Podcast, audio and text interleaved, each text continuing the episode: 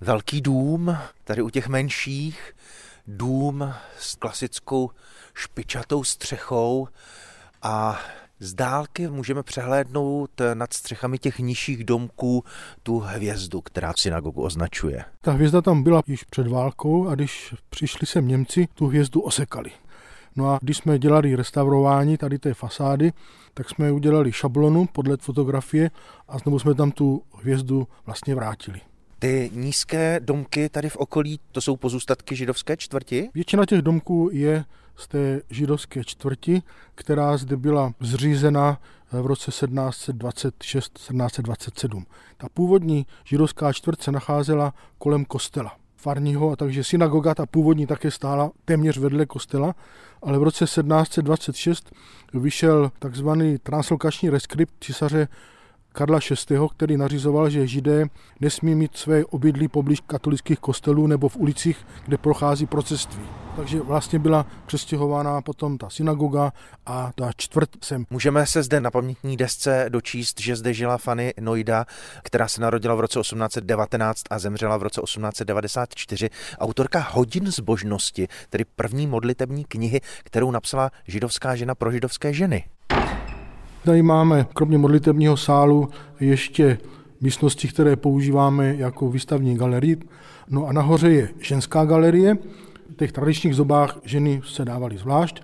A potom je tam bývalý byt pro rabína, ve kterém je kancelář, studovna a knihovna, která je nazvaná knihovna Oty Wolfa. V centru místnosti jsou lavice. Tyto lavice a také tady těch šest velkých vitráží pochází z Olomoucké synagogy, která, jak víme, byla zničena nějakým zázrakem, několik řad lavic a tady těch šest vitráží velkých a dvě malé přežili. Nejsou to jediné vitráže, jedna kulatá je zasazena i v čele toho sálu. Tady původně taková byla, a při rekonstrukci v 60. letech z důvodu ideologických byla ta původní vitráž vybouraná, ale zase jsme podle fotografií nechali zhotovit novou. Mezi okny pod tou rozetou vidíme ještě na zdi relief. Symbol desatera, pod tím je potom taková skřínka, jakoby oltář. Tam byl Aron Hakodeš, kde byla uchovávána Tóra nebo svitky Tóry. A vevnitř tady té skříně máme také pravou Tóru, ručně psanou na pergamenu, která pochází z 19. století. Slouží synagoga ještě pro konání obřadů? Synagoga je v majetku města, tady židovská komunita není, takže je to spíš jako muzeum, ale Bohoslužby občasné se tady slouží. My jsme tady měli třeba kongregace Hakafa, která přijela ze Spojených států. Byl tady přítomen té bohoslužbě také třeba pan farář František Lízna, který přišel ještě v té svojí uniformě, tak bylo hezké vidět, jak si tady u nás v synagoze povídá rabín s jezuitou. Loštická synagoga patří k těm nemnoha, které přežily do dnešních dob a odkazují ke své tradici. Synagoga nebyla zničena během války, jako třeba ta Olomoucká. Němci se rozhodli po příchodu, že si zde udělají skladiště Wehrmachtu, což bylo teda jako ironie osudu, ale tím pádem tu budovu nemohli žádní fanatici zničit nebo spálit. Naopak oni se o to dobře starali.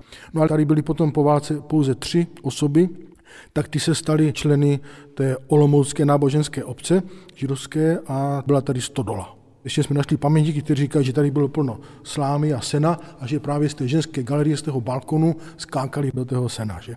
Potom to v 50. letech koupilo město, no a od té doby je to v majetku města. Bylo tady dříve muzeum, byla tady hudební škola, Potom budova teda hodně chátrala, byl vypracován i vlastně demoliční výměr, no a potom došlo k nějaké takové menší konsolidaci a my jsme od roku 2004 započali proces restaurování, samozřejmě ve spolupráci s městem majitelem budovy. Říká předseda spolku Respekt a tolerance Luděk Štipl. Naslyšenou u dalších němých svědků historie na vlnách Českého rozhlasu Olomouc se těší Aleš Spurný.